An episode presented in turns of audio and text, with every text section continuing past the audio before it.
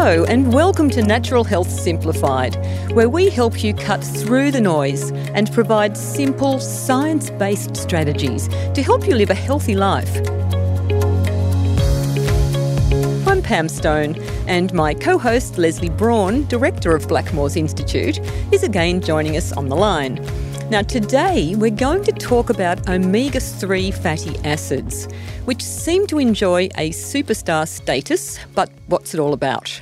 So, what are they? Do we really need them? And what benefits will we get? Well, Pam, as you know, omega 3 fatty acids are one of my favourite subjects to talk about because there's so much science around it.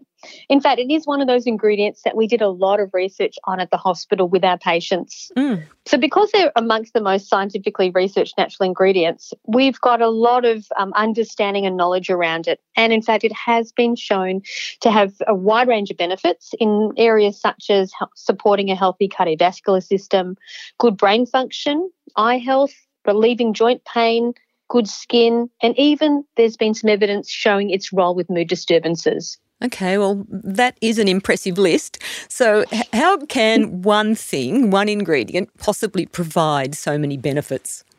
Well, let's start with understanding what is an essential fatty acid. Um, so, to set the scene, we have two main groups of what we call essential fatty acids, and they are essential because our bodies can't make them. So, we have to get them from our diet. Mm-hmm. The two main essential fatty acids that we think about for good health are omega 3 and omega 6. Mm-hmm. And the thing we need to be thinking about here is also balance. So, research suggests that the ideal ratio between the amount of omega 6 and the omega 3 we take in our diets should be around four to one. So that's four times as much omega 6 to omega 3. Okay. But um, the typical Western diet, it's more like 10 to 1 or even higher. Mm. so I guess there's two ways of looking at that. One is that we don't get enough omega 3s, but on the other hand, we have an oversupply of the omega 6s. So the ratio is out of whack. Mm. And w- what that means is if you've got way too many omega 6s in your diet compared to omega 3s, you tip the balance in terms of inflammation and it, you tip it towards more inflammation rather than less. And we now know that inflammation long term has got a role in many different types of chronic diseases. Mm, okay, so this is sounding interesting. So let's start with the omega 3s. Can you tell us about them? So, the omega 3 fatty acids are an important part of every single cell membrane, which is the outer wall of every cell in the body and there's about 30 trillion of them. Oh, so it's everywhere. they, they keep our cell membranes flexible and fluid and permeable so they can function properly. Mm-hmm. But they also reduce inflammation. So, in reducing inflammatory activities, they promote healthy blood flow and also help to maintain a healthy cholesterol and triglyceride level in the blood. Mm. So, if you think about that, they're important for every single cell. That means every single tissue in the body. You can see how important they are to good health. Mm. But the two key ones that we talk about a lot when it comes to omega 3s are EPA and DHA. Mm. And you find both of them together naturally in foods like fish, mainly seafood and marine plants, mm. which is why fish oil is become synonymous with omega 3 fatty acids. So we're talking fish and fish oil. I'm just wondering if there's any other option for vegetarians or people that don't like fish or vegans.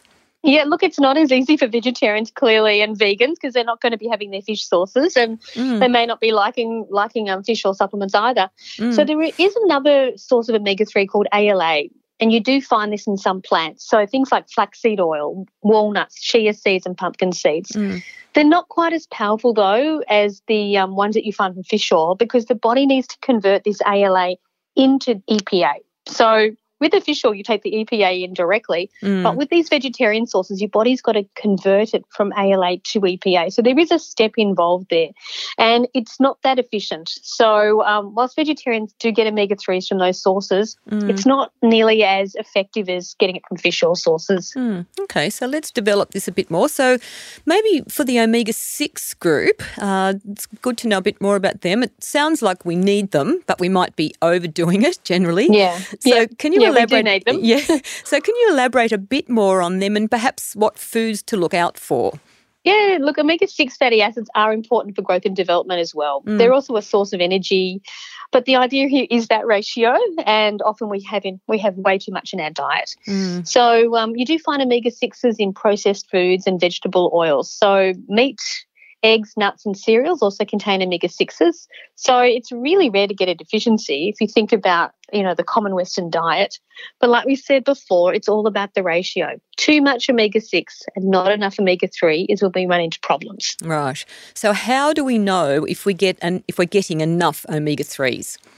When you look at the research, um, it's like so many other things. The, the, dose that you use needs to be appropriate for the indication for use. Mm-hmm. So, in some for some conditions, you actually need much higher levels and for other conditions, you need lower levels. Mm. So, for example, for supporting healthy heart function, the National Heart Foundation recommends that we consume about 500 milligrams a day of omega 3 fatty acids, mm-hmm. which, which really isn't much. You know, eating two to three serves of deep sea oily fish a week and, and you're there. Mm-hmm. So fairly low levels. Um, but having said that, there was a survey that came through fairly recently that showed about 80% of us are not getting enough omega 3s. Mm, wow. So, okay. so even though it's only two mm, or three serves mm. a week, most people aren't even doing that.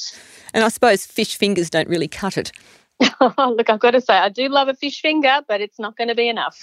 Fair enough. So, also something I've been wondering what's the difference between fish oil and cod liver oil? Ah, that's a great question. well, cod liver oil, as you'd imagine, comes from the liver of a codfish. Mm-hmm. Now, it does contain a little bit of EPA and DHA, but usually only about half the amount of the normal fish oil supplements.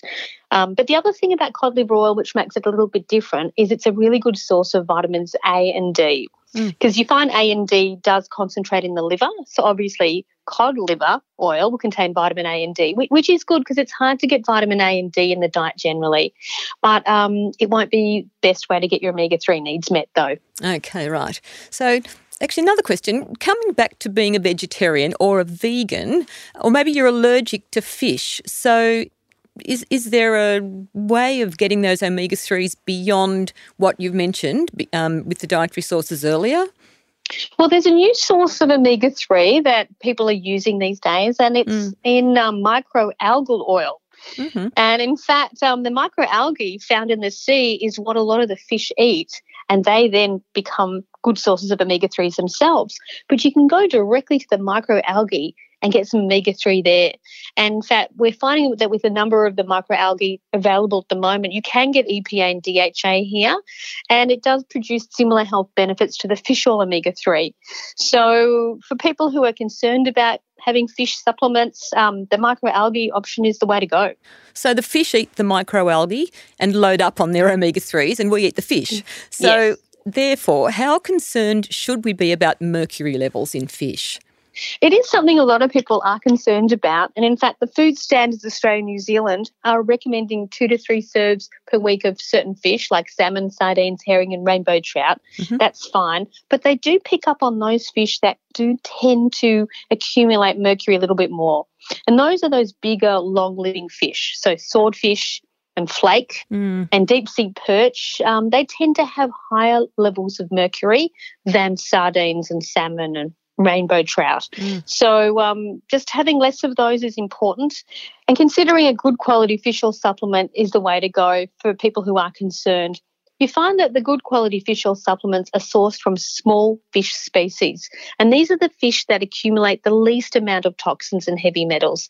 Also, they're sustainably sourced, they're rigorously tested for mercury as well and pesticides, so they're really clean from that perspective. And the other thing to think about is obviously safety in pregnancy. So, particularly important if you are pregnant to avoid those fish that are known to be higher in mercury because there are some links to some detrimental effects in growing fetuses. Okay, so really omega 3s have emerged as the stars and you've mentioned mm. some and you have mentioned some of their key roles. Is there any particular age group that might benefit more from taking omega 3s? Well, omega 3s are important throughout every single life stage. Uh, we know they're particularly highly concentrated in the brain, also the retina of the eye, and we know that they're important for normal growth and development. Uh, we know that they're very important for the development of babies and children, mm-hmm. but it even starts before that, as sufficient intakes of omega 3 in pregnancy are also essential for the growing fetus. So, really, at every single stage, starting from pregnancy in the mm-hmm. womb all the way through, there's a really important role for omega 3 intake. Wow. Lesley, thank you for these fascinating insights, that's for sure. And there's obviously a, a, lot of important information and research to support all this. So, can we come back to this topic in our next podcast? It would be great to look into the science and how to apply it. Uh, I'd love that, particularly looking at it in terms of the life stages, because we've only just scratched the surface when it comes to fish oils. And I guess it's fish on the menu for tonight. You've been listening to Natural Health Simplified, powered by Blackmores Institute. Thanks for joining us today. And if you have a question or topic you'd like us to cover, we'd love to hear from you. So please do get in touch at info at blackmoresinstitute.org. I'm Pam Stone. Thanks for listening.